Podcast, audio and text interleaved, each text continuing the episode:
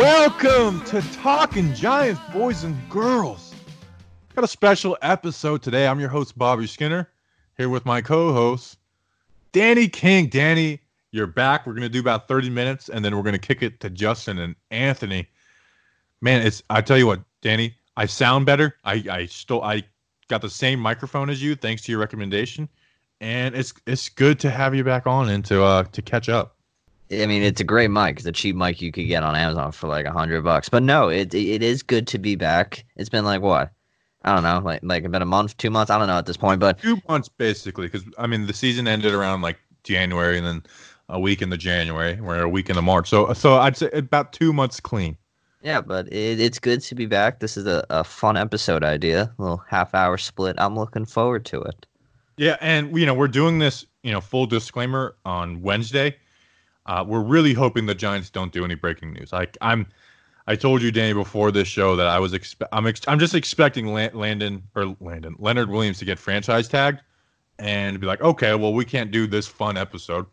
But I will say, Danny, we were close to it because Alex Tanney got um, his option picked up. So Alex Tanney is back, baby. I can't believe you took the time to do this episode. That's major news.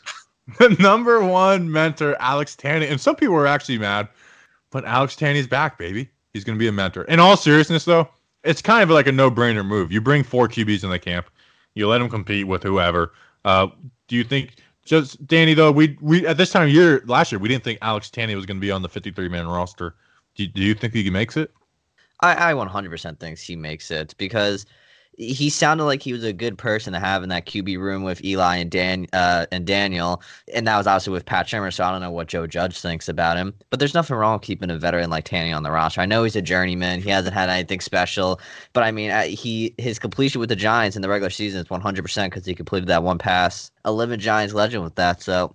I got no complaints with bringing Tanney back. There, there's no no downside to it. If he gets cut in camp, nothing happens to us. If he stays on the team, nothing happens to us there there's nothing wrong. Now, obviously, if Daniel Jones gets hurt, it's not like we oh we have Eli to go to. It's Alex Tanney, so it, we'll we'll cross that bridge if that ever comes. Yeah, he was the first QB to play after Eli Manning's last snap. Think about that, and he's 100% completion percentage. Can't complain about that. But what, in all seriousness, what we're going to do today is, Danny, you just put out a six-part plan uh, blog for Giants free agency, and I liked it because every other one uh, that people are writing articles and blogs, Danny, is uh, the Giants should get Jadeveon Clowney, Cory Littleton, Byron Jones, and Jack Conklin. Like I, people are like, I think I'd be cool with that if they got all the best players, and it's like so mind numbing. That, that's like, shocking.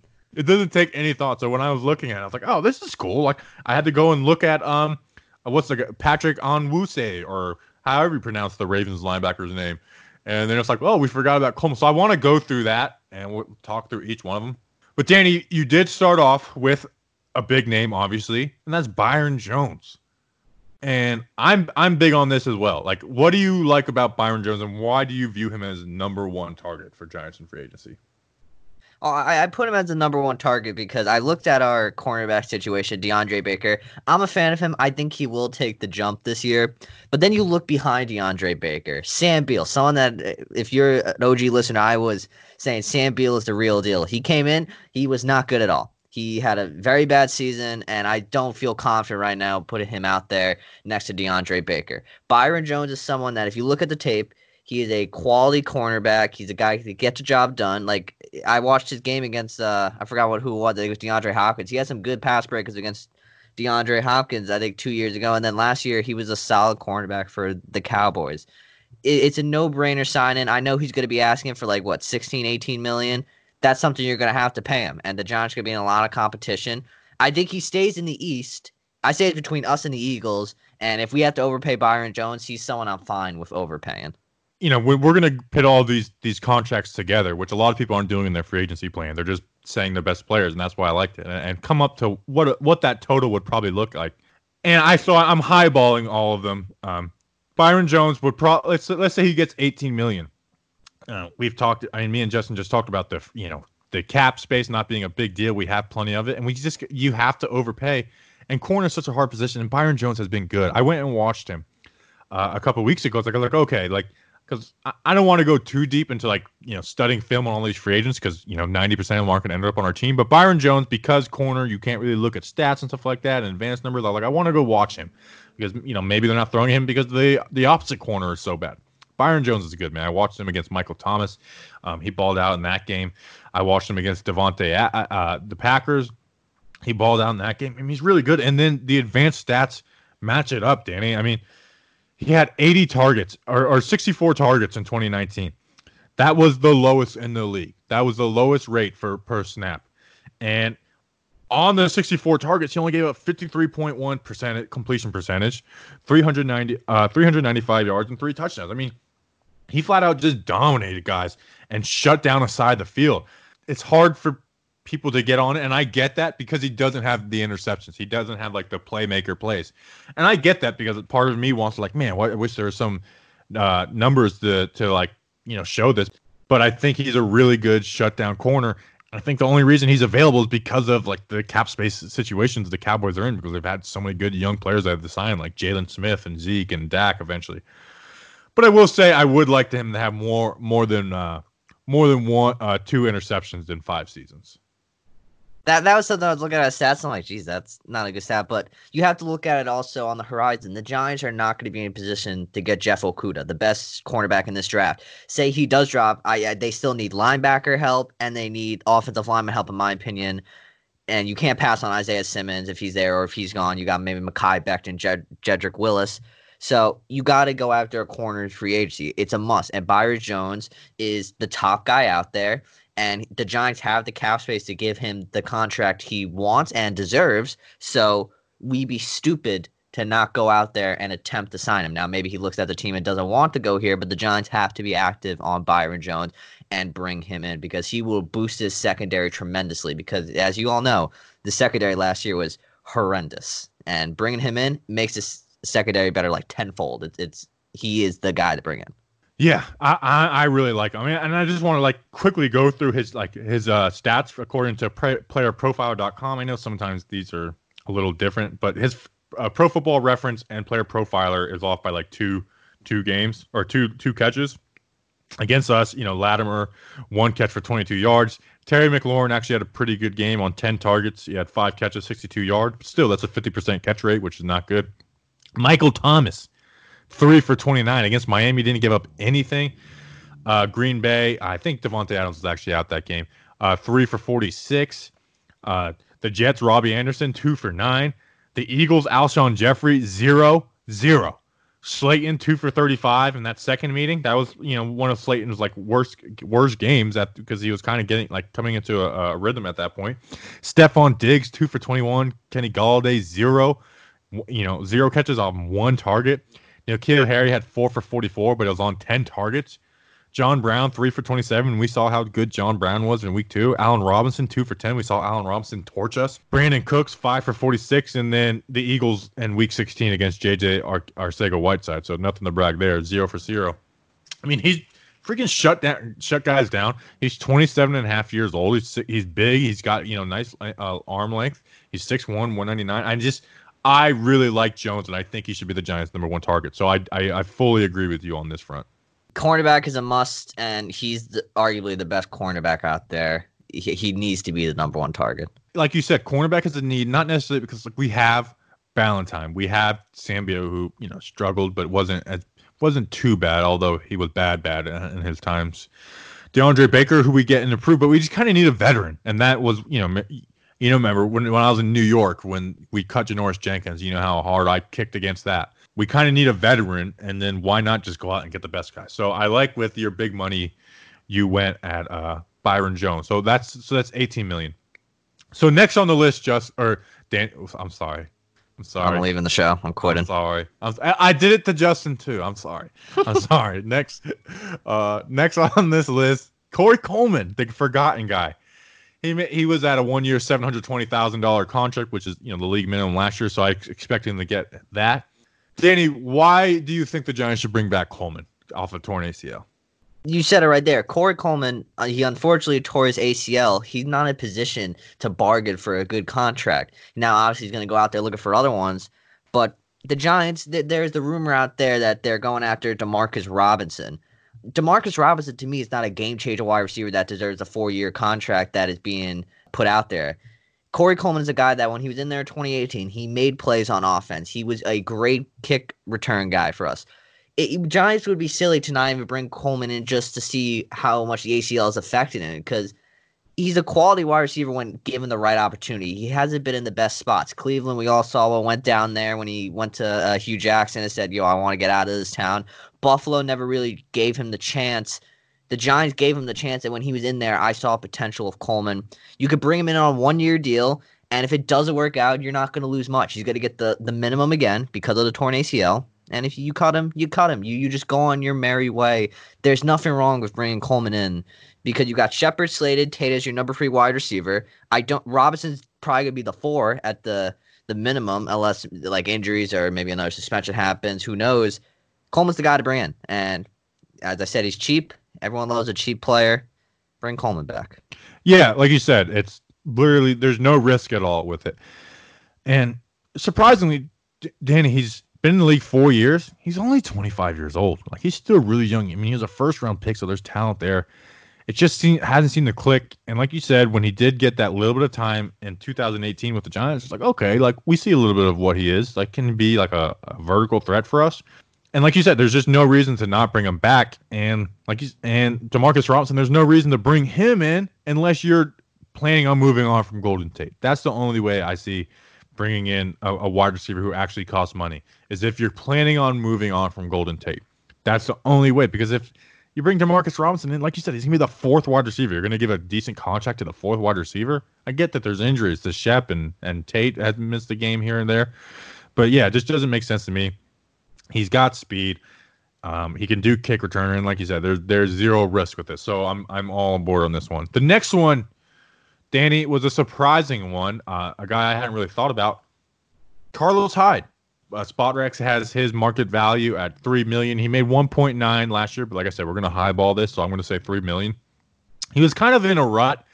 And 2008, uh, 2017, he had 3.9 yards per carry. Uh, had almost a thousand yards on a bad San Francisco team, but still, we like we you know I railed on Goldman. He should have more than that. And then 2018, he went from Cleveland and then was traded to Jacksonville, and he only had you know uh, like like 500 yards, 3.3 and a half yards per carry, just bad. And people were completely down on him. He goes to Houston though. Danny had a good season. He had over a thousand yards on 4.4 yards per carry. He put the ball in the end zone six times. Um, he's not much of a receiving threat. He only had 10 catches for 42 yards, which you know a lot of times you want to see out of your backup guy. But we do need to have a backup for for Saquon.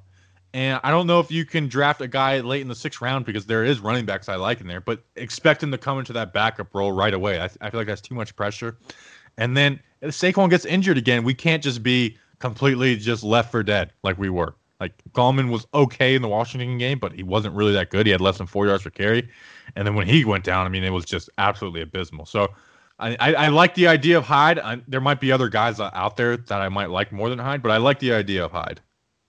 Yeah, there's definitely probably better guys out there, but when I saw Hyde, what he did in Houston, I said and looked at his contract. I'm like, Giants, this is something they could do, especially with that cap space. I, I know Lamar Miller was injured, and that's what allowed him to have this good season.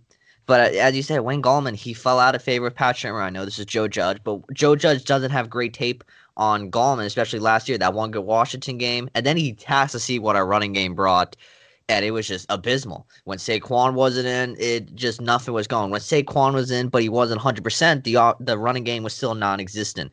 Carlos Hyde is someone you could bring in, and if you need to put him in there, give Saquon a breather. He's a quality guy to trust. And as you said with the draft, the Giants aren't in a position to go in the second round and draft uh, like a, a running back. They need. Uh, they have different positions they need to address. Running back is someone in free agency that you could get easily. Carlos Hyde is a quality guy. As you said, there could be other guys out there. I'm down for anyone as a backup running back. I love Gallman, but unfortunately, he just doesn't seem to be the guy that can we we can rely on to back up Saquon week in and week out. And God forbid Saquon goes down again. He doesn't seem like the guy we can fully trust out there.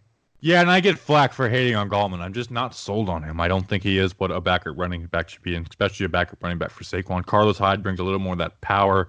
Getting a guy like Hyde is a good one. Although I'd like to get someone with a little more receiving ability. I really haven't looked at the free agency marketing for tailback yet. I haven't put together my my six step plan, um, which is going to be I'm going to go Jadeveon Clowney, Byron Jones. Get uh, Yannick in there. Get Yannick in there. Corey Littleton will trade for Yannick. And why not? I'll, I'll, agree with you. We'll bring Coleman back. I, I, I like that. uh, now the next one, very controversial. Although we, this guy is going to be on the Giants. Out of out of these out of these six, this is the one. It's like okay, this is definitely happening.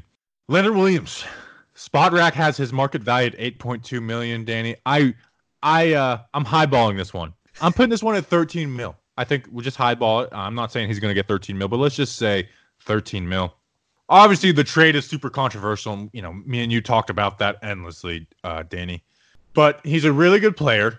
They have to bring him back just for optics because of because of trading picks for him. And I just, I just think with with cap not being really an issue for the Giants, it's it's a no brainer.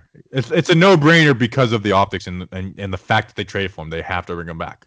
And the whole comp pick stuff, because you know Gettleman, he was wrong about this, where he said, okay, well, we'll get a comp pick for him if we don't re-sign him that's only if we don't like you know sign big name players. So Byron Jones would cancel out that comp pick. Uh, so yeah, uh, thoughts on Leonard Williams? Yeah, it's, it's a no brainer. You you traded for him. You gave up your third round pick, a, a quality pick that you can find someone there. You got to bring him back. Yeah, I'm sorry. There's no reason why John should not bring him back. I know his stats aren't amazing, but he at times he was able to get close to the QB, cause pressure and he just helped out this defensive line. He helped out uh, Dexter Lawrence. Dalvin Tomlinson was again a double team as much as he was in the beginning of the season. It felt like it's a no brainer to bring him back. I, I know fans hate him. I know fans hate Dave Gettleman for the trade, but if Dave if Dave truly felt he did not have a chance in free agency to get him, that he was going to go somewhere else, at that point you just got to roll with the dice. And obviously, I I would assume he's going to get the franchise tag if they don't reach that long term deal before the deadline passes. So he's going to be a giant no matter what. You're going to have to accept that. Leonard Williams will be a giant, but I guarantee you we will see an improvement from Leonard Williams this year. I was muted. My bad. Yeah, it's that new. It's that new mic grind. That new well, no, it's. I'm back on Skype. I tell you what, this as much as super unprofessional. That listen, this is both like kind of like a throwback episode. That's a throwback for the listeners. Me yeah, that always happens. talking into a microphone that is muted. um, happens all the time. I know. Feels good. Feels good to be back. Um, yeah, Leonard Williams, you have to bring him back. Uh, now, next on the list, um, one who I haven't watched, but I went and talked to some of my Minnesota people and asked about him, Anthony Harris. Now he's uh, his market value is at 13.8 million. Danny, why would you want to bring in a free safety like Anthony Harris? Uh, Antoine Bethea, right there off the bat. I I looked for free safety mark. I'm like, can Antoine Bethea cannot be our free safety. He was brought in because of his uh, familiarity with James Bettcher and his scheme. It clearly it was it did not work. It was horrendously bad. So you got to bring a guy like Anthony Harris. He's young. He had a good year as Minnesota, 60 tackles, six inter- interceptions, 11 passes defended. He's what the Giants need at free safety a ball hawk who is a good guy in coverage and he can get the job done. Him and Jabril Peppers, I could see that being a deadly duo. Antoine Bethea was downright awful. You can't rely on him to come back and maybe have a bounce back year. Antoine Bethea is on the back nine of his career. It's only a downhill from here. Uh, maybe he goes to a different team. Maybe the Giants do cut him and he finds his stride again. Good for what him. About Julian Love though? Julian, see, that's another interesting thing right there. When I was thinking about this pick, I like Julian Love and maybe the Giants do feel he's the guy to put at free safety. But obviously, what if uh, Patrick Graham wants someone that he knows is a uh, good free safety that he can put in there and will make plays right away? That sounds. Like Julian Love, he made good plays, but who knows how far he has he progressed, or what if Judge and Graham don't like what they see on Love? If yeah. you can't get Harris, don't go after your free safety. You stick with Julian Love and you put all your you put all your money on him. You believe he's the guy. But if you can get Anthony Harris, you get him. Yeah, free safety I think is one of the most complicated positions on this team because of Julian Love. I mean, you know, he was a corner, and Danny, I remember I remember ranting to you is like, why can't they just pick a position for this guy and let him play it? Like, why are they, you know, playing like he was practicing a safety, and then the first preseason game he's starting at nickel. The thing is, Danny, is we never got to see Julian Love play free safety except for the Bears game for half a game because Jabril Peppers got hurt and they moved him to strong safety. And it's like, okay, like, but Peppers is going to be our strong safety in the box. And they played Love in that. And he, Love played really good in that, but we want to know how he's going to be as a free safety. I think you know signing a free safety allows uh, you to move Love maybe, maybe a nickel, which is a big question mark on this team. Like uh, Corey Ballentine, Corey Ballentine's another like question. Like he's you know he's an outside corner, but he played nickel. I think he's got talent, but he also needs like he's raw and he needs to work on it. So like corner and, and free safety are really just like a very confusing position on this team right now. Um, so I don't, I just don't know what you do with Love if you uh, bring in a guy like this. But at the same time, I've said don't if there's a free safety you like and you love him, don't let Julian Love be stop you from getting that guy. So I will say that. But as far as Anthony Harris, the player, I mean, uh, like I said, I, I haven't watched him a ton, but from what my Minnesota people say, he was really good. I mean, he was a ball hawk. He can move around. He, you know, he plays deep. He can come make plays on the run. He's 6'1", 202. But Mike Zimmer did say that out of the 11 positions on his defense, the free safety is the least important. So that is kind of weird. And then, you know, you see like a guy like Anderson, uh, what's his name? Uh, uh, oh, Andrew Sendejo. Sendejo. Andrew Sendejo, completely off. And kind of, I had the Aho. Aho. and Sendejo like he was really good and he wasn't great for the Eagles this year. So he's like, okay, like you know, he was. I mean, he was really good with Minnesota. I mean, you got to play next to a safety like Harrison Smith, and then you know we know that Vikings team has tons of playmakers. So you know, a free safety in that in that scheme could kind of have their way. But uh, for what he was in Minnesota, he was a really good player. So I I, I like this one. And then last on your list pisses me off for one, Danny, because I'm not going to be able to pronounce this right. It's you you can't. Just imagine how hard it was for me. Yeah, that's true. You are the worst with names. Ravens inside linebacker Patrick uh Un- Unwasor. It's probably something like Unwasser. It's O N W U A S O R. Spotrac has him at 4.8 million. You know, six foot 227. He's 27 years old.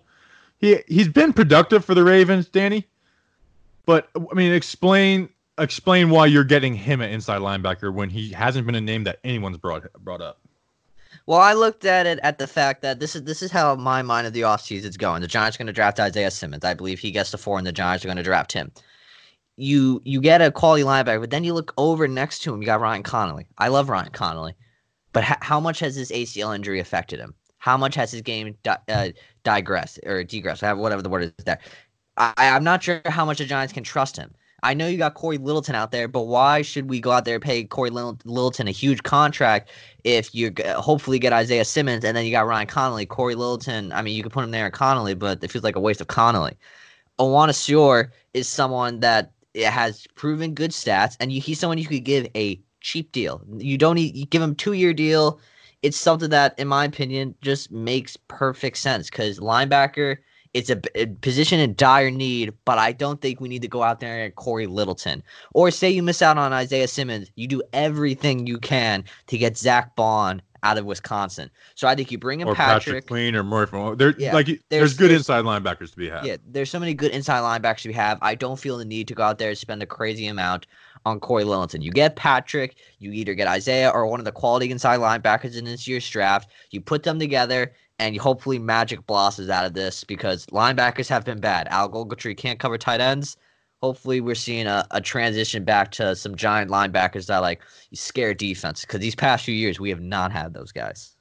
I watched um 30 snaps of his against the Chiefs. Um, I say that I didn't like count how many snaps, but I had I watched about 30 snaps before this pod to see who he was he seems like kind of a guy, but I get what you're saying. If you're just giving him like a two year, you know, $10 million deal, what does it hurt with the cap space we have? But I say if we're giving out a contract like that, and you mentioned this, I, I would go with Sean Lee. I get he has injury problems, but I think he's a guy who plays very similar to Ryan Connelly and can help Ryan Connelly come along, not as a coach, but like, hey, you coming back a little slower from your injury.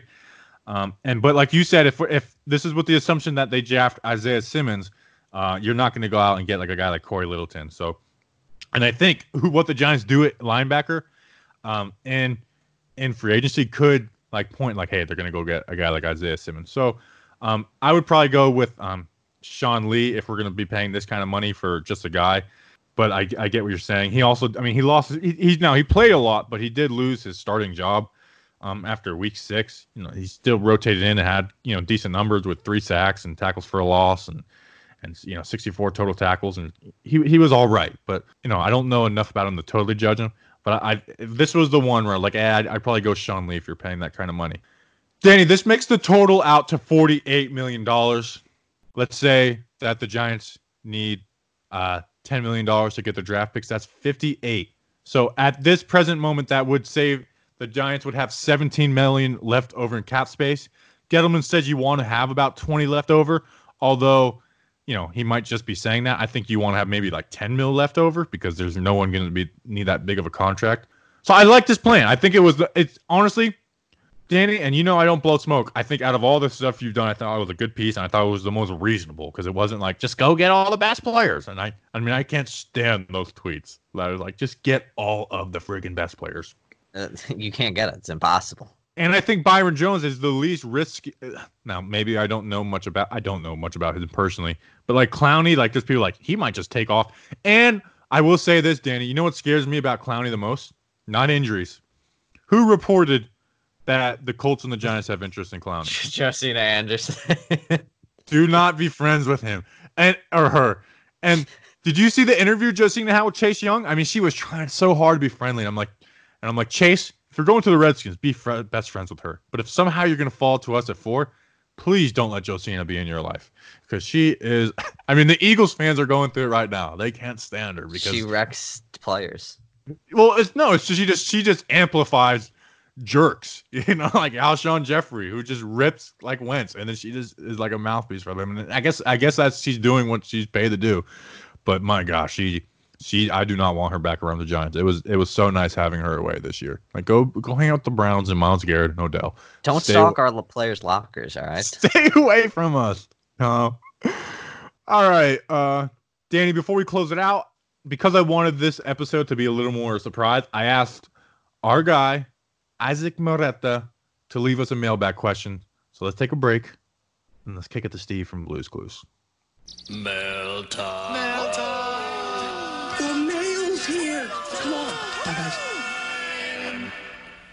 Here's the mail. It never fails. It makes me want to wag my tail. When it comes, I want to wail.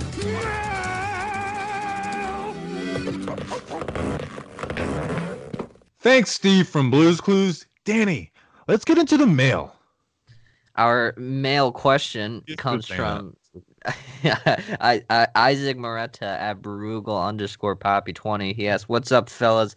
I had a question for you guys with free agency looming. Let's play Doomsday. What is the worst possible outcome for you guys this off season on the free agency front? Bobby, what is your worst possible outcome?" Okay, so this would this would be it. It would be the Giants going out and getting two big contract guys. It would be Jack Conklin, who I just think sucks. So that just in itself, and then it would be getting a guy like Jadeveon Clowney, who I like Clowney. I would be I would I would be thrilled if we got a guy like Clowney, but then he just gets hurt and he's like hurt eight games a year and he's not an effort guy and he's he's a pain in the butt and he's best friends with Josina Anderson. So getting those two guys and those situations playing out, I feel like it just can't get any worse than that. Danny, can you talk me? No, I mean uh, that I'm exactly with you because Dave Gettleman, this is kind of feels like a make it or break it year for Dave Gettleman. My worst fear is that he feels the pressure. He goes out there and just full on chucks money at players, just full on. He's like, uh, Jadeveon, get over here. He's like, maybe he's like, Jackson, give me Yannick. He just gives away everything just to save face. Jadeveon, as you said, the guy that he gets injured all the time. Not all the time, but he injured. He has an injury history he's not someone that I would feel confident bringing in. I know he's a quality player, but the injury history is there, and that scares me.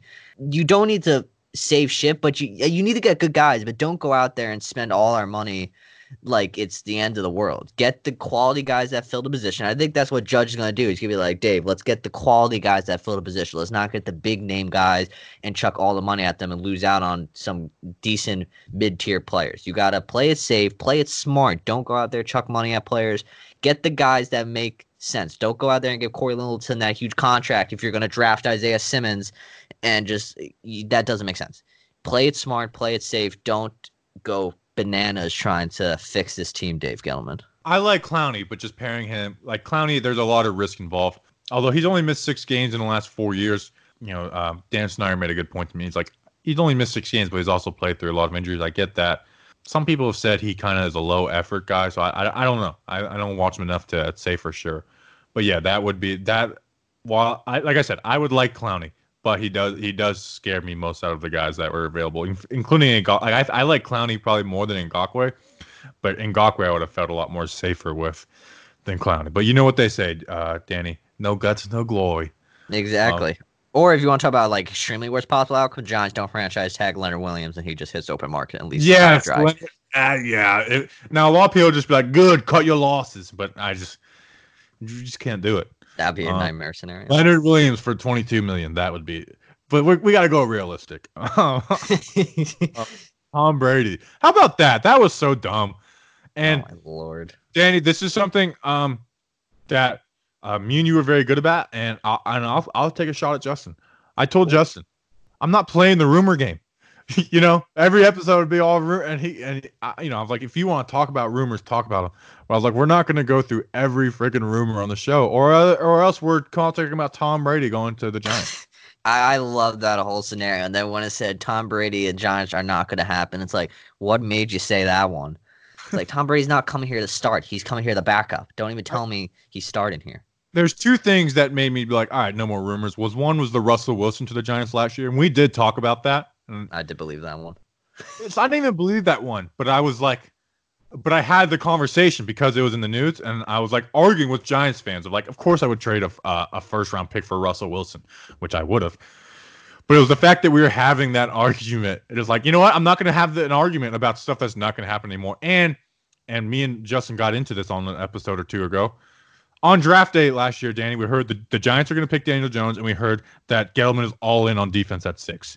So it's like I don't, I just don't believe anything unless it comes from Dan. Du- if it comes from people who don't just throw out rumors like Dan Duggan, then then I, I if Dan Duggan says this is a rumor, then I'm going to take it serious. But other than that, I just and it's not even a, like no offense to like people that we like that do it, but I just I'm just not going to play the rumor game, especially when people will talk about Dan Dan Sileo, that the guy who um he has the show down in Miami, played in the NFL.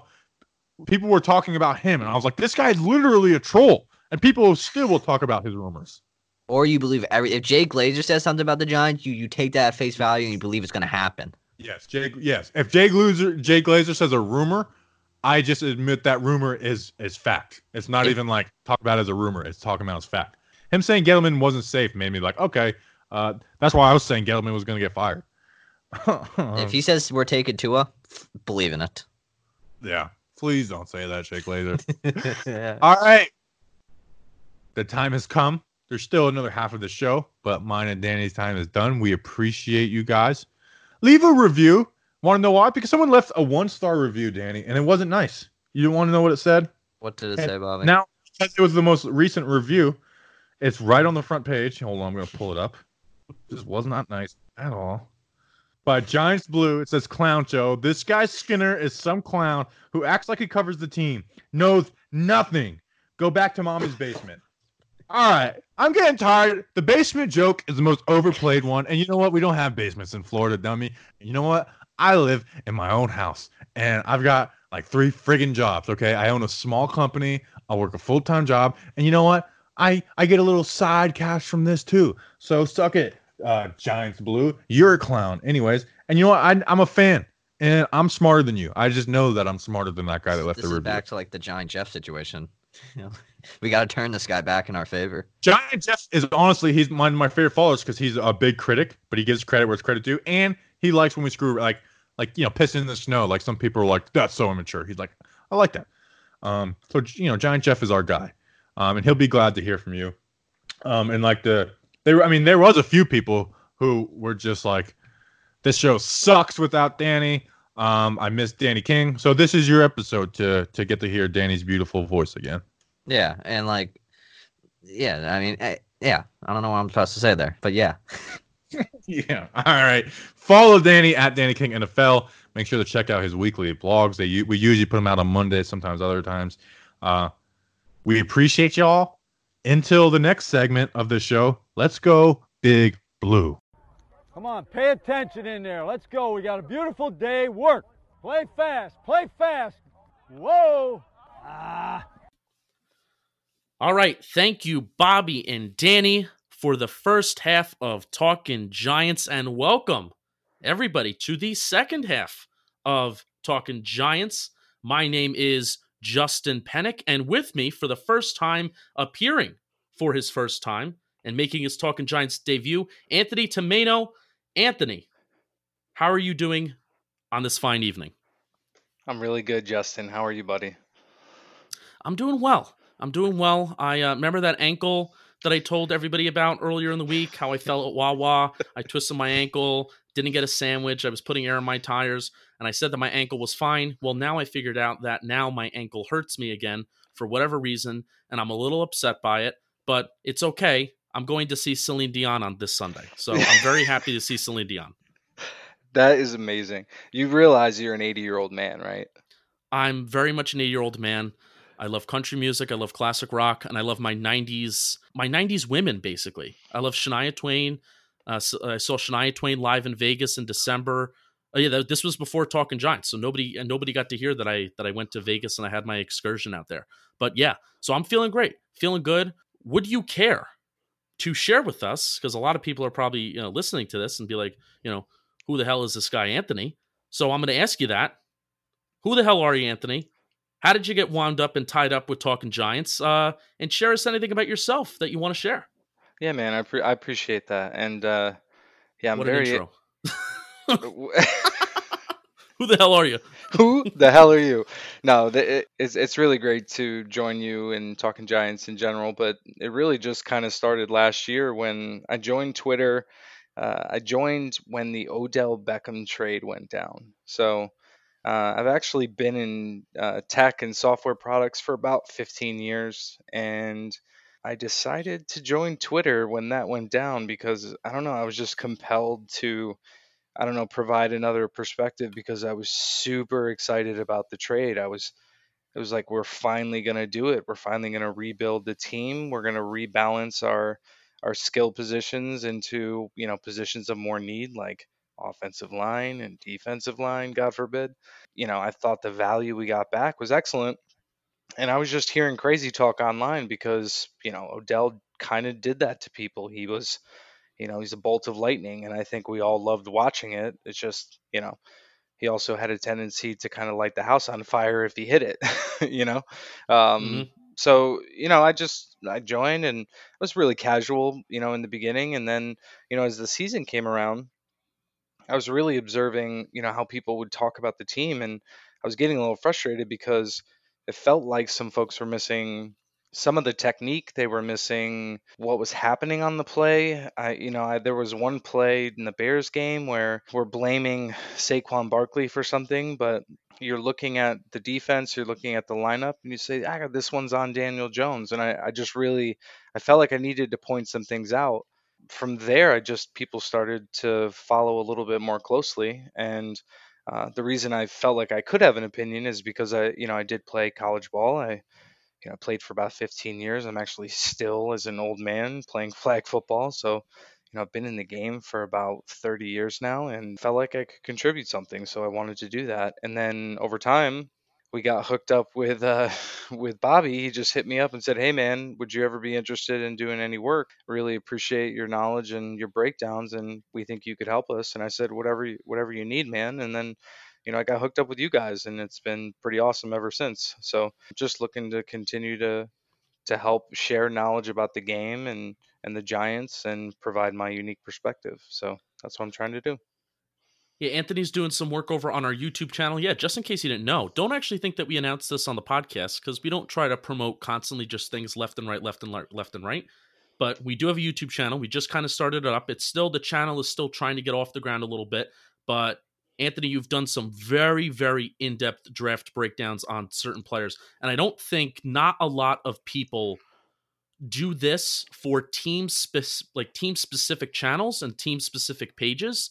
Don't do this like looking at a certain player and you know how can they possibly fit the Giants or looking you know we're looking at Andrew Thomas we're looking at a guy like Chasen we're looking at a guy like Isaiah Simmons which you've all you know which you've done on the YouTube channel so far and you're looking at them through the context of oh you know these guys can possibly fit the Giants and how can they fit the Giants and how can their skill set uh, serve over to us and be effective for us you know you'll see a lot of the draft channels just break down their game vaguely uh, but I think you you going in depth, you and Bobby having that series together where you go in depth. These are 20 to 30 minute videos where you are watching an entire game and you're looking at technique. It's one of the most very special, unique things that that any kind of content creators are doing. So uh, check us out, Talking Giants on YouTube. Subscribe to us. Uh, there's some videos that have uh, a couple hundred views, which for a pretty small channel, I think that's pretty good. Uh, but one of the things that Anthony has really you've challenged me. You've challenged me in a lot of different ways, and this is kind of like a good transition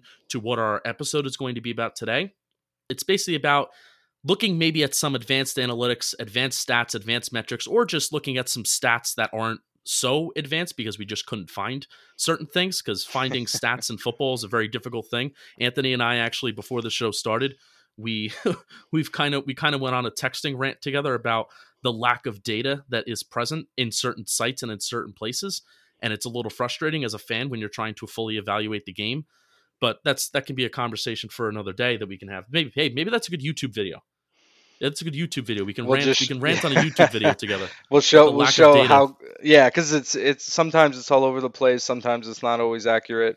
I think you try to reconcile it the best you can, but um, you know there there are proprietary sources, there are public sources, all that stuff. You know, it could drive you a little mad, especially if you don't know certain stats organizations how they tabulate things. Uh, Right, so you right. do have to spend a lot of time figuring out well why does Pro Ro- Football Reference calculate this differently than Pro Football Focus? You know, and that stuff Right. will drive you crazy. But uh, we're going to use whatever stats we have available to us and the context that we have about those players to help try and provide, you know, is this player better or worse than we expected? Are they somebody we can rely on in the future? I think it'll be good to go through a few of them and some of the more interesting data points and figure out how, uh, yeah, how the Giants move forward. Yeah, so you were describing when you joined Twitter and why you joined Twitter. And I think you mentioned the word context, and that has been one of the things that I've learned from you the most. I've learned a tremendous amount from you, so I want to thank you for that because you've challenged me in thanks, a lot man. of different ways. Which uh, you know, I I'm a I'm a young 21 year old fan, and I don't really I try not to pull the young card that often, like some people do. but I'm a young 21 year old fan who's trying to learn this stuff and take and kind of take the world by storm here. And one of the things that you've just not only provided to me, but you've provided to the Twitter community is looking at the context of things. And I think that's definitely a strength of yours, combining your knowledge of like, you know, real world knowledge with in terms of your knowledge around data, and then also your experience that you've had just playing football for so long. So, yeah, that's kind of like what we're doing today. You kind of broke it down. Uh, if we're going to put a title on this and this kind of segment that we're doing, do stats match the eye test or vice versa? Or does the eye test match the stats? And we're going to be kind of breaking down some some specific players some big players on the giants or some groups as a whole like the offensive line. It's kind of tough to get uh, data on you know uh, one specific offensive lineman but what we can do is we can kind of evaluate them as a whole. We're going to split them in half take them from the left side the right side and then evaluate those players from there. So uh, anthony um, why don't you maybe introduce our first player that we're gonna that we're gonna talk about. We are gonna talk about offense first, but why don't you introduce who we're gonna be talking about? Well, the first player we're going to talk about is none other than the Saquon Barkley, the lightning rod, the number two overall pick, the Gettleman White Knight, if you will, uh, for the future of the franchise. no holds barred. He was, he took me in the low post and won, but I think we had on the varsity. That guy. That guy, wow, perfect. um, so we looked at we looked at his efficiency metrics. So the the lower the number, the more efficient the ball carrier is, and the more he's a north south runner. And so that's pretty interesting when we think about the player that he is, right, Justin? Absolutely, especially when you are evaluating north south. Because one of the critiques that Saquon Barkley has had, particularly looking at the first half of his rookie year, is that he was very much a home run hitter. He was trying to be a guy that was always looking for the home run, and he was going east and west. Now, was that a huge critique from his rookie year? No. But you had to kind of nitpick something, I guess, because the dude was just so good. Now, 2019, injuries present, a little bit of a different story. We've talked about on this podcast before how, like, on the surface and the eye test says, you know what? Saquon Barkley kind of wasn't as good as he was in 2018. And while that is true, when you look at his maybe his pro football reference page and you look at his 16 game rates, you're like, you know what? The dude wasn't that far off, which is crazy because the eye test does say that Saquon Barkley was really, really impacted by that ankle injury. And he was impacted by you know the offensive line as well. I think you mm. would say the same thing. in 2018 It was a t- the offensive line was terrible. We want to go back there for the first eight games. They did solidify it, you know, in the second half. With and Jamon Brown, our Jama- savior. Jamon Brown and Spencer Pulley, right? Um, they we, we figured it out. Oh Lord, um, no, but some I you know if you paid attention each week, he kept getting coached on making a decision, hitting the hole, being more deliberate, and you saw more four and five yard runs. I thought he actually carried that forward into 19. He had the benefit of Eli Manning checking off of certain run looks. And it was as simple, Justin, as you know, Eli could look at the front and see where the strong side is and see where the defense was actually slanted towards. And all he would do is check it to the right. It's the same play, he just checked it to the right. Um, or vice versa. And those kinds of checks would put Saquon in a very good position. And he did perform really well against Dallas and Buffalo, right? Um, right. And that was before that was those were the two games basically pre-injury.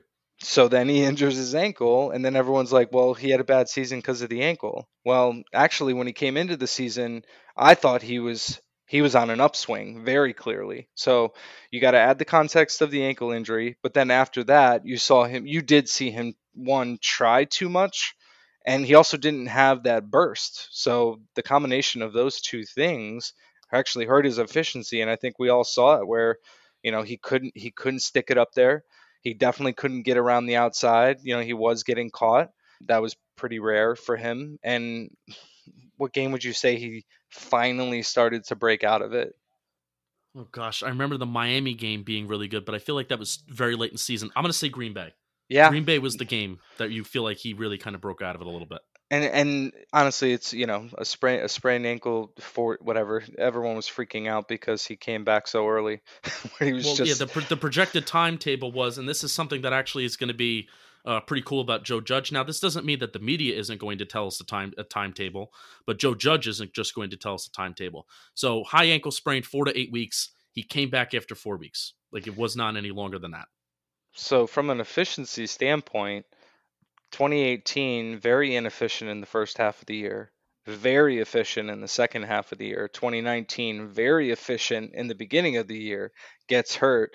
Very inefficient after that, and then finishes off with an efficient year. So Right. you know you want to see a kid bounce back and uh, our numbers for 18 and 19 in 2018 he was the 14th most efficient ball carrier in 2019 he was the 16th most efficient so hopefully that gives uh, you all some context that it was a it was a tale of of two seasons but the it was almost like 2018 was a tale of two seasons and 2019 was almost Right. a tale of three seasons where he started out really strong got hurt and then recovered really well towards the end so you know it's just funny how that works and i don't think we can argue the offensive line was on a whole much better or worse than 2018 so i think that that is maybe a constant in in the equation and the only really x factor is the injury Can I also add? Because t- Talking Giants listeners don't know.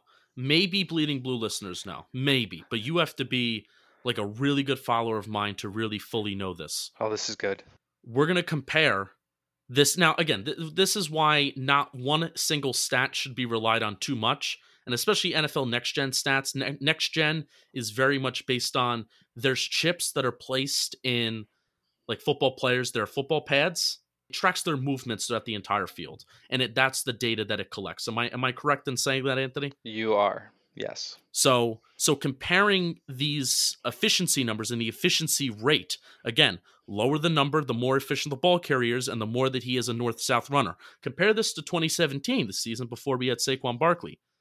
My favorite number two six, who was our uh, running back. Orleans Darkwa was the third most efficient running back in the entire league in 2016. The efficiency rate is measured with the minimum of 85 rushing attempts. Orleans Darkwa, third most efficient running back in the league with a 3.34 rating.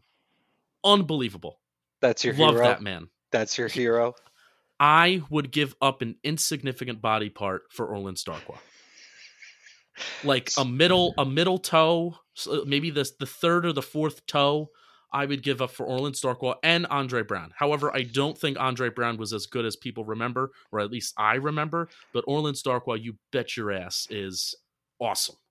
So that's why the efficiency numbers don't tell the whole story because I think we'd rather I think we'd rather have Barkley. But what it tells Right. you, and I think you could actually look at game tape and say, "Wow, that was an efficient run by Darkwa," and you'd like to see a few more of those out of Saquon, especially when Saquon was hitting it and he was able to hit some of those inside traps and inside powers and able to actually just squeeze up and get five six yards because he just took so much pressure off us. I was re- I was really enjoying that towards the end of the season. You could just see him have that burst back and be like, "Oh God, Daniel doesn't have a third and nine or third and eleven here. He does have a third and four, and we can work with this." So that transitions really quickly into what what Saquon faced was the eighth lowest eight man box percentage in the NFL. So for context, Tevin Coleman faced eight man boxes 40% of the time. And Derek and Derrick Henry 35% of the time. So there's something that breaks in my brain. I'm sure it does in yours as well. So we have maybe the most dynamic back in the NFL and yet he only faced eight man boxes 11.52% of the time. Why is that, Justin? Well, uh, uh, context would tell me because the Giants are constantly losing by multiple scores in every single game, so we're throwing the ball. So, so that's why, and especially, especially when you run eleven personnel seventy percent of the time, Yeah. and you're behind by multiple scores. This is why. This is why, Anthony. This is why I feel like it's so so effective to be not just running more out of run out of rushing formations, out of running formations, but throwing more out of running formations. Yep. Because if that percentage, especially if you look at a team like the Titans, I don't think it's much of a hot take. I could pull up the sharp football stats right now and get the total breakdown of the the personnel grouping frequency, but don't think it's much of a hot take to say that the Titans run a lot out of rushing formations and then they'll utilize play action and they'll be able since they do face those eight man boxes so so often, their passing game becomes more lethal and more effective and more efficient because of the fact that they see so many eight man boxes. that's where that's where it breaks my brain though because instead of leaning on the back you know and and running an all you know pro style you know where you've got tight end two wide receivers maybe even a fullback call me crazy where you force the defense into a base defense more often where you will get eight man boxes right um Right. They did the opposite now now granted they were behind they were behind a lot but you remember justin for those uh I think four of the six games they went down 14 nothing. They came back and tied those games. Those games Right. were cl- all those games were close until the, the end of the fourth quarter. So I don't love that. I don't love that argument in general for the Giants, just because he could have and they could have leaned on him way more than they did. And um, you know, granted the ankle, but you know, I just the way that they schemed him and they didn't make him the focus kind of blew my mind because when Tevin Coleman is going up against 40% of the time in eight man box, how happy is Jimmy Garoppolo to be able to have one on ones on the outside and George Kittle against, you know, an average middle linebacker, you know, not an extra safety that's trying to cover him. So, uh, yeah, it goes exactly to your point. I'm, and hopefully they adjust that next year. I would, I would want to see that number go up. I know it sounds great, but just purely based on the way that they would focus the offense, and hopefully they do. But also you want to see it go up because that means the Giants are winning games and they're running the ball more. Yeah, Which is a good thing. yeah, yeah. It, I think it still points to your point. You shouldn't have to run the ball to run more base offenses that require the defense to also substitute and put base defenses in.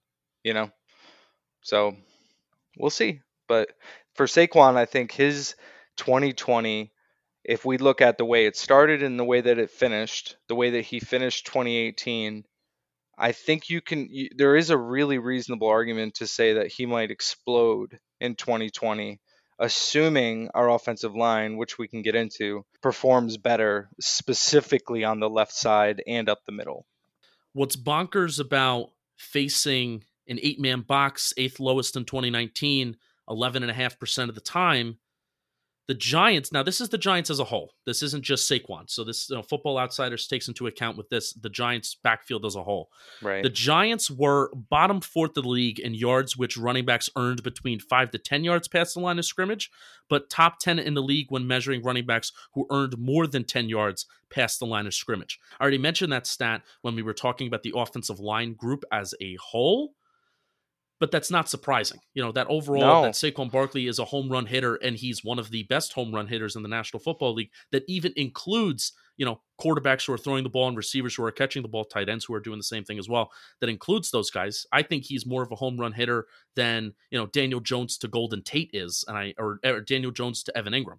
So, sure. but that is still bonkers that, you know, you're not going to be getting that home run uh, gain every single game. You're not going to have that home run play every single game. So the fact that we are bottom fourth of the league in yards which running backs earned between five and ten yards, uh, no bueno, no bueno in my book.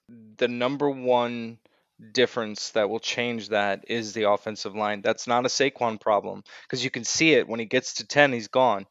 That second level is where your linemen need to come off their first blocks. They got to get the free rusher. They have to get that linebacker coming in to fill. You know, they Saquon needs to make one guy miss, not three. And uh, he was just stuck in too many of those situations last year. So it makes complete sense where, yep, a bunch of his yards are going to be from zero to four yards. And he's not going to have those sustained seven, eight yard runs like you watch Ezekiel Elliott do all the time behind his monsters, you know, down there in Dallas. God bless Marc Colombo. He's, hey, I'm for him. I'm for him. I don't I, I don't know how he's going to perform. You know, I obviously he's he was a great lineman himself. You know, he's oversaw a incredibly talented line. It's it's not hard to be a great coach when you have great players. Every coach will tell you that.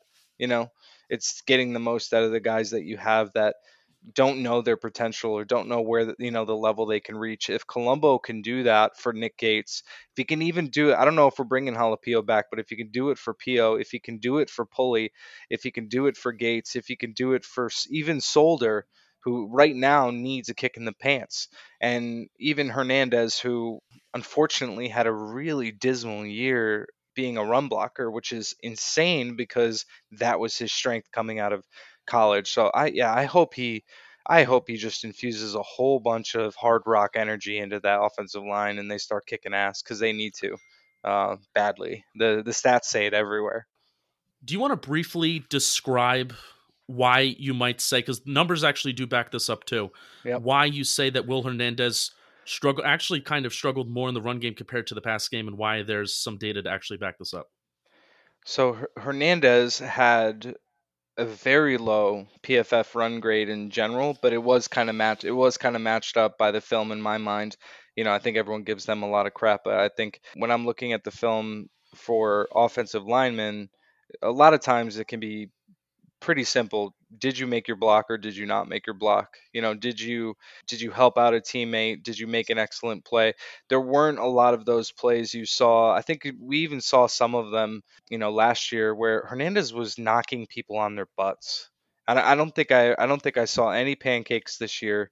Um, he I think he Not struggled not in the run game. Not, not in the run game. game. No. You did, you saw you saw some in past sets where he was kind of like a blindside block where guys didn't see it coming. But I remember even in 2018 there was a play where he was pulling and like the secondary level. This was Monday night Monday night football against Atlanta. There was during his rookie year he had a pancake and we actually we were actually talking on the phone the other night and I was like I could care less about pancakes. Uh, and then you were like, "Get the hell out of here! Pancakes are awesome." They are the best, man. And I mean, syrup, butter, the whole thing. If you are a lineman and you don't have pancake blocks, the reason why they're so important to me personally, because one, they set the tone for the whole offense, but two, it actually proves your center of gravity, your power, all of it explodes at the right time on the defender and it completely takes them out of the play. And you need plays like that to set the tone, and there were none of them. And I know Solder had a devastating year, and I know Halapio had a very below average year, and I know that hurt him because, um, you know, I think in the beginning of 2018 as a rookie, he was swimming a little bit and Solder was fine, you know. Um, and I Yeah. think they kind of reversed roles a little bit, and I think Solder and and Pio, for that matter, actually impacted him. I think Pulley at center, him not being there, um, and I know when he came back in after P, I think Pio, yeah, Pio missed one, right? And Yeah, he missed that. He missed that Jets game, and Pulley just looked played putrid. like oh god he was terrible but i think that's um you know i think that's just a victim of being thrown into the moment when you looked at how he did last year he absolutely stabilized the line and no one could disagree with that. Um, and he was very helpful. So sometimes you're thrown into the moment and you don't perform but i think it does matter. These guys it matters so much who's next to them and how well they're performing. But i think hernandez very clearly dropped a level in the run game and at, least in the past game it looked like he improves and i know that he worked on that hard in the offseason. Um, you know he i think he did a big blue kickoff huddle. What do they call that? Giants huddle? Giants huddle. Love that show. yeah he did a giants huddle i think with David Diehl and uh and the guys and you Kevin know, Zeitler. it was clearly what they focused on you know and so he he definitely got better. I just hopefully he gets his mean streak back. That's the big thing. So hernandez on the left side was obviously surrounded by Solder, who had probably a career worst year in Halapio. Uh, but it, the data actually backs that up, folks. So we went as deep as we could. We looked at how do you how do you evaluate whether the offensive line uh, in general did a good job or not, and there are some pretty cool stats that help you understand how the offensive line did and separate them from the running back. And so, but in general, the Giants, when they ran to the left end, which is outside the tackle, the Giants were 29th in the NFL. When they ran to the left tackle, so just imagine like a power or a trap to the tackle, they were 23rd. In the middle or to the guards, so again, imagine an inside zone play, uh, they were 26th or draw. That's another example. Those are bad. those are those are really bad. Um, on now you start looking at the right side of the line. The when they ran to the right tackle, they were 18th in the NFL, and when they ran to the right end, they were 11th in the NFL. And the statistic factors in how well does the line do? And they get full credit from when they can move people from 0 to 4 yards. They are obviously dinged if the team loses yards on that play. They don't get 100% credit for the play if it goes between 5 and 10 yards because the running back has something to do with it and they don't get credit if it's past 10 yards and when you look at those stats around average line yards, which is a new, a fairly new advanced metric, but it helps you see how the line did in terms of their overall push. And unfortunately for us, that right side is going to change most likely because Remmers is Remmers is likely gone. And I thought he did his best actually in the run game, and so that matches up really nicely. Um, maybe Saquon likes running to the right more. I did see a lot of that. I don't know if you noticed that, Justin. He he tend he tend to really do well on the right side. Um, some running backs do love one side of the field or the other. It's kind of weird. Um, you remember Shaun Alexander in Seattle? He loved his left side. He had Hutchinson out there. Um, it's just you I've know, also, if there's one thing that I have noticed though about Saquon, even when he's moving towards his left, the ball is in his right hand. yeah, yes, So that's so. I, I noticed that during the Chicago game, he went one on one with the safety in the secondary level, and the safety almost wrapped. it- He, he it was it was an arm tackle, but he Yeah. almost wrapped him up by his shoulders. He didn't even hit him low, and one on one he went down. And I'm thinking to myself, well, if Saquon has the ball in his left hand, he's able to use a stiff arm. He's able to use his leverage. He's able to use his strength and even punch. You know, punch from his legs and have that strength coming from his legs yes. and he's able to get away from that safety. This wasn't even a linebacker. Maybe it's not even necessarily that Saquon likes running towards his right more, which he may, but even when he run towards his left, if he's keeping that ball in his right hand, it's not allowing him to do the things that he can do in the open field in terms of breaking tackles. Yeah, they. It's a. It's an old. It's an old debate in running backs. You know, if you have the ball, you're supposed to switch it to the sideline side, so you have the sideline to protect the ball. So if they punch it out, it'll go out of bounds, right? That's the general kind of rule of thumb. And if you kind of cut it up the middle, and you cut left and the ball's in your right hand, just keep running with it. But um, and rather than you know lose it in the transition to kind of switch over to your left hand side. So I get that, but it, it does point out he might be a little more right hand dominant and he might be right side dominant. But uh, I think it's more the line that you have Kevin Zeitler and Mike Remmers on the right side. That's Hey, yeah. probably it's probably the biggest reason that he's successful there on um, on that. But if you don't have balance and if you can't run the ball to your left, and I know Zeitler's not a big pull guy, also think of that too. You know, you got Hernandez pulling to the right, so you get some more support there from the left guard. And so um, it looks like the right side is the side that the Giants kind of built some strength off of, and now they have to replace it this year. But that's Yeah. it on the line. I think there's there is a lot of reasons for concern, as we know, and we all know what's coming up in the draft um, and free agency. But uh, if there's anything that has to improve, it's their ability to run to the left. All right. Who I want to bring into the space next. This is going to be our last guy on the offensive side of the ball. We won't be talking about Daniel Jones. We we, we gave an overwhelming amount of stats on Daniel Jones uh, for our Daniel Jones seasonal review. So maybe we'll have a separate episode just kind of tracking, like maybe uh, we we even were looking at some of his uh, next gen stats in terms of uh, just tracking where he was throwing the ball throughout the entire field. So we may have to have either a YouTube video or a separate episode on that, Anthony. That'd be But fun. I want to look at Golden Tate. I want to look at Golden Tate. This is not something that I included in the wide receiver review episode. I did say uh, a blanket statement of Golden Tate is terrible at getting separation. Uh, and that's not typically me. That's not typically me. I don't really, I don't, I try not to just give blanket statements with no context and no stats behind it. Sometimes that's sometimes that's a critique of me that I give too many stats and I forget the context. But I've been trying to get better at that. But neither here nor there. all we care about is hot takes. All we care about, All we is, care hot about is takes. hot takes, That's all we care about. I mean, well, unlike a lot of people on Giants Twitter who criticize Golden Tate, I don't criticize him for his age. I don't criticize him for his contract. I criticize him solely because he does not get separation. That pisses me off. Yes, he's a game game changer, playmaker, He's a gamer. whatever you want to call He's him. a gamer. He's a, ga- That's, he's a gamer. He's a baller, whatever Yeah. you want to call him. But it just bothers the hell out of me that he does not get good separation. And that was the eye test. So what is this whole thing called that we're doing here, Anthony?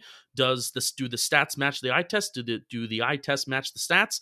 And in my case here, yes, they do. NFL Next Gen Stats has a has like a, a metric, a measurement that they call average separation.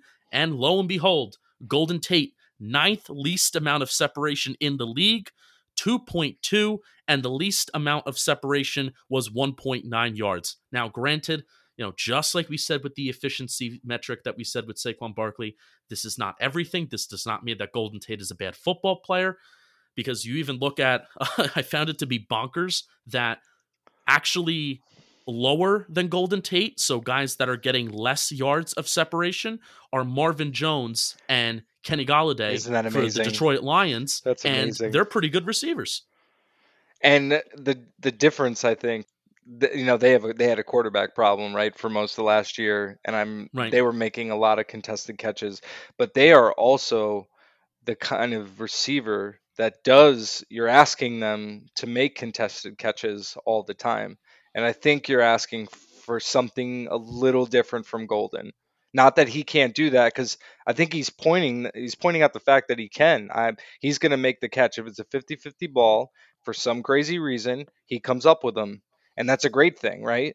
But I think we're maybe we expected a little more space for him to work with and use that that uh, former running back speed, um, just like on that screenplay towards the end of the year, right? Give him a screen, let him go. Yeah, Jets game. Yeah, we were hoping for that, and we really didn't see as much of that. And I at least observed a little bit slower, the fast twitch muscle, you know, movement from him. The the routes weren't as crisp. I think you saw. I think you showed a Bears clip. Um, I did. It's my favorite clip ever. Woof. Um, Specific that, that that Bears clip in that Bears game that I showed, yeah. he couldn't even shake a linebacker. Couldn't Oh, even God. shake a linebacker. Open space, open field. Couldn't even and it's not even like Daniel Jones. He was he was under pressure, but Daniel Jones found a way to like step up in the pocket. So it wasn't even like Golden Tate could have just given up on the play because that's where the play the play just wasn't heading towards him. Yeah. He could have finished the route. There were times last year where it was number one, I thought it was effort. And if you look on film, it was just effort, flat out a lack of effort. And number two, why can't you shake a linebacker? You look at his Pro Football Reference page and heading into this season, and I guess you know, uh, I guess bad job on us for not looking at you know an extensive amount of Golden Tate tape to to, to, to see this. Yeah. But for a guy, you know, you can you can assume that a guy that has so many consistent years, ninety catches, ninety catches, ninety Yep. catches, ninety catches, and we knew that he was the yak king and he still is you know the numbers still backed it up yards after the catch he still performed very well in that regard and Yes, that was did. expected Yep. but for a guy that has so much had that has had so much success in just getting catches and catches and catches year after year after year you typically think okay this guy's a possession guy and he did not show that this year and that bugged me that bugged me a lot You said effort. I don't think he's not playing hard, but there is that gear that you need to turn on, if, especially if things are bad, to make a play happen. And I think, especially because there were a lot of times that Daniel was in a lot of trouble, you know, and I think you would have you would have hoped that just just run the route a little bit harder or just try something different this time, you know, on the route. Uh, I think he might have gotten figured out a little bit, and I also think he had a little trouble in the scheme but yeah, no, there, I don't think if anyone expects him to be able to separate moving forward uh, without being schemed open, that's what I thought was going to happen. You know, I don't care if he- he's he doesn't have to be the fastest twitch Tyreek Hill kind of dude. He is a former running back, and the reason he's so good after the catch is because he's got great field vision. Great Right. field vision. He can he knows exactly where to run. He knows strangely how to make people miss in the weirdest ways, but then he scores he scores touchdowns and I think that's what you hope for out of him. So I hope next year I really do hope they find a way of scheming him open. Um, and that's a lot of it's going to depend, in my opinion, actually on Evan Engram because Evan is the guy who stretches the linebackers. And if he can't do that, then I think that's where Golden's going to have a lot of trouble. all right you ready to move to the defense Let's do it. Let's do it. Let's do it. I'm going to let you go. I'm going to let you introduce this because I feel like you have a lot to say about this. I feel like you're fired up about this. Why don't you talk about the difference between strong safety spot in 2018 or even looking at maybe possibly a little bit before maybe? looking at who looking at who we had in 2018 and then looking at looking at who we had at strong safety in 2019 for the majority of the season And so the number one reason I got on Twitter, as I told you, was the trade of, of Odell Beckham. Now, I'm kind of a Michigan fan a little bit. I've always paid attention to Jabril Peppers. Knew he was a jack of all trades. Knew he was kind of a freak athlete in general. Uh, I knew he was going to have a tough time finding a spot at a specific position in the NFL.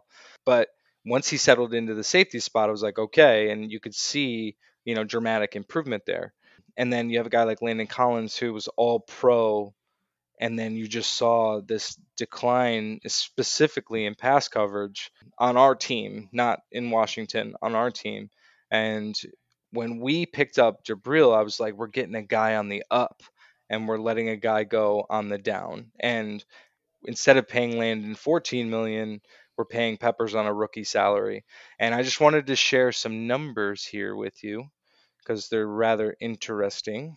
So, Peppers in 2018, if you want to think about him as just a pure cover person, the passer rating he gave up was 110.4. In 2019, with the Giants, the passer rating he gave up was 84. So, pretty much everything, yards after the catch went from 162 to 113 Mm, the touchdowns went from five to one. The yards per completion went from 12.7 to 11.7, a whole less yard.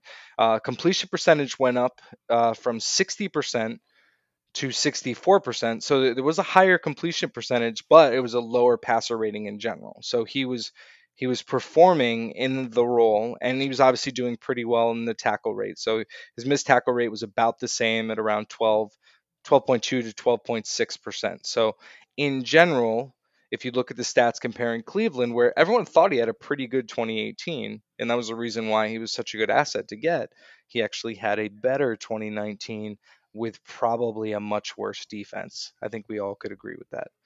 Yeah, and something that I find very significant actually looking at his pro football reference page is looking at his Yep. average depth of target when targeted as a defender. In 2018, that was 9.4. In 2019, he was 7.3.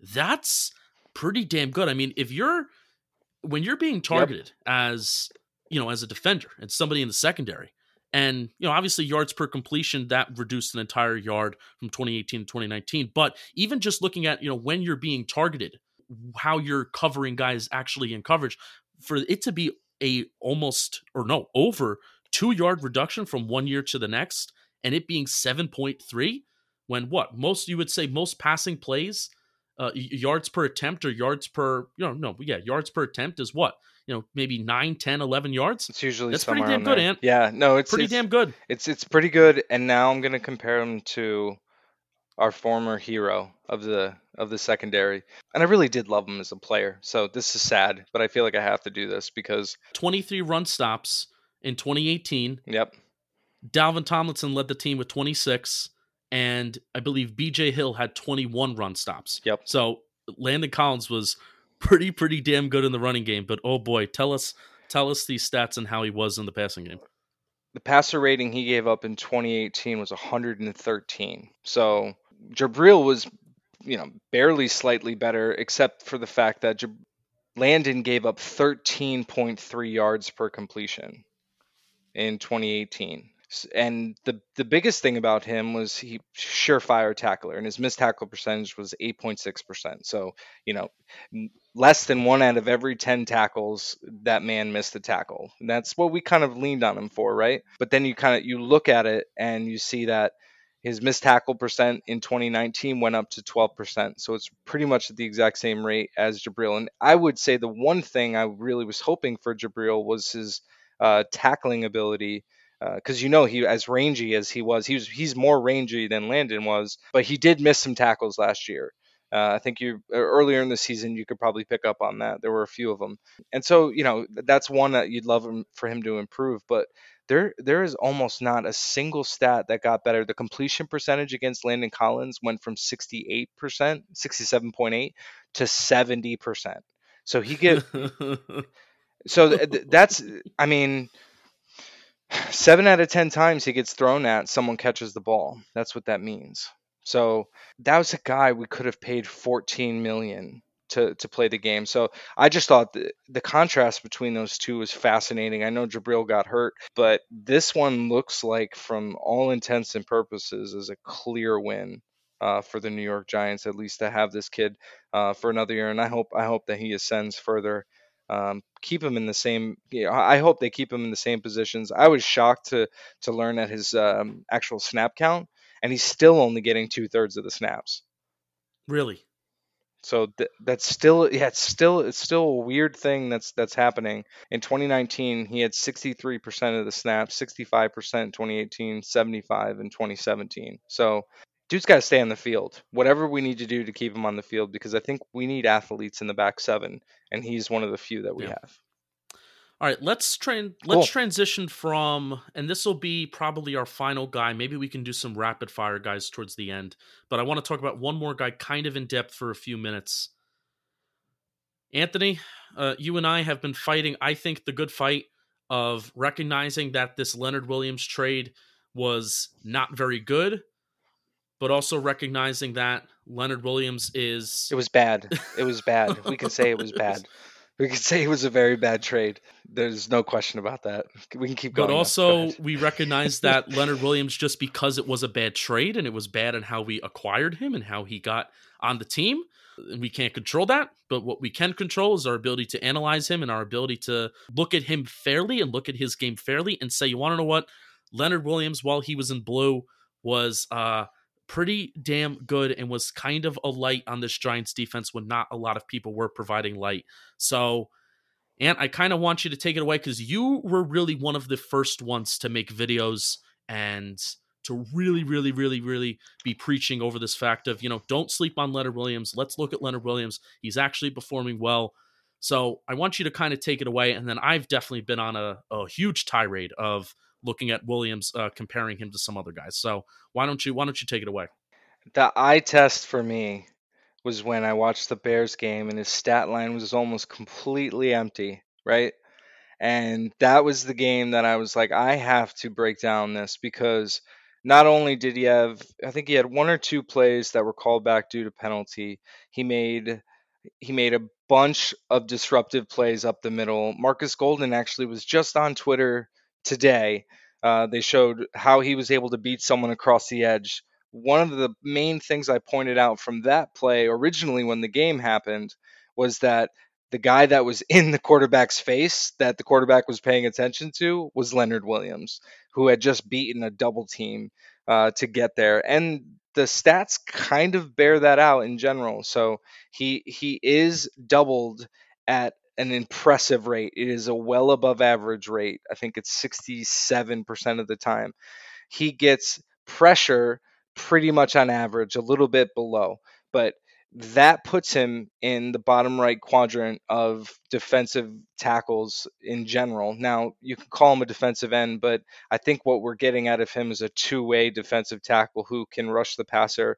He can sit on the outside, but yeah, it was it was really fascinating to me. And you know that I, I posted some stats and we we cross shared them over on Instagram and other other places. Our yards per rush improved by almost a yard after we acquired him from before we acquired him. And that is insane because that's like 500 yards. That's five football fields worth of yards after one guy came. And the domino effect for him was Dalvin started to play a lot better, even when Dexter started to regress a little bit. Now, we didn't get to talk about him much, but Dalvin started to play even better. BJ Hill started to play better. I know we wanted to get to him, Justin. Yeah. We don't. We probably won't have time um, because BJ Hill was his own conundrum, and he started playing better as a rotational player uh, after Williams came. Golden continued to perform, and you even saw Lorenzo Carter start to pick it up at the end of the year. So what I saw was a, I did see a defense that got better when he was on the team. And his other stats, you can point them out around what did he actually do? Well, on a 16 game pace with the Giants in 2019. Now, I, I really want to say that, you know, he, he played eight games. He played eight games with the team. So basically, cut everything that I'm about to say in half. If you really, if you really want to get technical, because a lot of people yep. had a problem that I, you know, that I made this on a 16 game pace when he played eight games, which I don't think that's the worst thing you can do. It's not like I took four games and I turned it into 16. I took half a season and this is what he was on pace to do. And I compared it to some other with a consistent circumstance, right? So the you're saying under this this circumstance, right, with the Giants, this is what you would project because it's a totally different set of circumstances on another Correct. team. It's completely correct because I, I think it's fair to say that whatever was happening with the New York Jets these last maybe two years or year and a half, it just wasn't working for him compared to the start of his career. Was was not working. Uh, and not to say that he struck gold with New York but it was better than people think. And you kind of pointed out the context and how I like how you actually pointed to individual players and see how they picked it up, but also the stats on a 16 game pace. Uh, pretty damn good, especially when you compare it to some of the top premier edge rushers in the National Football League, which we won't do. We won't go into that. But Williams, Leonard Williams' numbers on a 16 game pace with the Giants in 2019 12 quarterback hurries, and this is all according to Pro Football Reference. 12 quarterback hurries, 20 quarterback knockdowns, 34 QB pressures, 22 quarterback hits, which is huge. Yannick Ngakoue had 15 quarterback quarterback hits in 2019 and a total of 52 tackles. So the sack numbers are low. I get it. I get it. Everybody likes sacks. I know a lot of old people like sacks. A shout out NY Giants Rush. That's all that they like to look at. But the, in the NFL, Anthony, where quarterbacks are averaging like 2.9 seconds, 2.8 seconds, sometimes even less of you got to go lower. Their yeah, average 2.6, yeah, really, 2.7. Yeah, that was actually that yeah. was pretty con- that was conservative on my end. You had a Daniel Jones, you had Daniel Jones in your mind. yeah, Eli, Eli uh, Manning in 20 in 2018, 2019, it was like 2.66 somewhere around there whereas average exactly. time to throw. So, you can't fully expect even like top premier edge rushers. I mean, th- let's just say this: the top premier edge rushers, they're going to get their sacks, they're going to get their money, they're going to get their production. But solely looking at these guys by, oh, can you produce sacks? Can you not produce sacks? It's irresponsible, especially in a league where uh, it's being prioritized more and more and more getting the ball out of your hands quicker, and it's also being prioritized more and more and more. You know, we talked about passing out of rushing formations earlier in the show, where play action that's now being utilized, I feel like almost more than ever. And it's getting quarterbacks away Yep. from the interior defensive line. It's getting them away from the pocket, and it's actually giving them more time to throw, which makes it harder to get sacks. Yeah, the sack the sa- sacks are uh you know when you strike gold, you know, it's it's just the thing that everybody sees. And so it's very difficult for people to say, "Well, your number one job is to get sacks." if you looked at Michael Strahan when he had what was it 22 and a half sacks, that's what's in people's heads when they're Giants fans. They said, "I need a guy on the edge who can do that." Justin, they're not wrong that we need that, but that's not even who this guy is. This is a two-way defensive lineman that can collapse the pocket and stop the run. He can defeat the double teams, and then basically anybody can have one-on-one coverage. And that's when uh, you know we won't we won't have a chance to talk about Golden, but the one thing I wanted to point out about him was I don't think it was that you know he had free rushes or hustle sacks. It's just he didn't get double teamed Right. a lot, and he was allowed to succeed. That doesn't happen without complementary football. And you got to have guys that can really scare the offensive line in the middle. And we got that guy. And so, you know, it's going to be very difficult for fans if we sign him for anything more than, you know, 12 million. I think people's pulse starts to raise at 12 million and then they lose their minds at 15. Um, but this is the kid, this is a 25 year old player who's a, who is ascending in terms of, um, you know, reaching his peak as a player. The sack numbers, that's so minor when you think about the totality of what you ask a de- interior defensive lineman to do. So, uh, what you said is exactly all the things that coaches look at. They look at whether a guy can defeat a double team and free up a teammate. That is worth t- as much to them as a sack. And I'm telling you, from from years and years of being in a a room with a coach who's pressing rewind and fast forward and play and rewind and fast forward the the plays that are made by the guys that don't show up on the stat sheet those are the ones that the coaches spend the most time on in the film room because it's the it's the time that they can actually get recognition. So um and it's that's why it's so difficult for fans to appreciate Leonard Williams because he's not he's not going to show up in the same way as a Yannick will. Yannick forces fumbles he gets sacks he does all that other stuff but he also gets run over you know in the run game. And so you know you, got to choose what you want I would love Yannick next to Leonard Williams. Wouldn't that be phenomenal? It'd be great. We just we're going to be poor and we're going to be asking people for money, you know, at the end of the day because you can't pay you can't pay them all. So uh, that's that's obviously the challenge with him. But from a from an eye test perspective, no, not a question in my mind. If you said he didn't play well, you really weren't paying attention, and that's what I tried to share. And that's actually one of the things that motivated me to start breaking down films was Leonard the way that Leonard Williams played football. All right. Ant, really fun time, man. really fun time. Yeah, dude, that was good. I uh, I'll anything uh anything you need in the future. If you need me to expand on uh, this on the YouTube channel, you know I'm here for you. Um, we can do a whole crazy passing chart on Daniel Jones. Or we can do our BJ BJ Hill film review and say what the hell is going on with BJ Yeah, we, Hill. we I'm need here to. for it. We so- we definitely. I I was. I mean, the question that I have in our notes is: Is BJ Hill okay? Like, not even saying like, is he okay as like a football player? I'm genuinely asking, like, is BJ Hill like okay? Is he like, f- is he well? Because I was worried about him. I was worried about him because he he posted a kind of a nostalgic uh, retweet from his former defensive line at NC Oh, State, boy. which has like four NFL boy, hey, players hey, right now. hey, and been I was there, like, oh, been there. Post uh, looking at looking Yeah. at my film from freshman year of high school. Oh yeah, been there, buddy.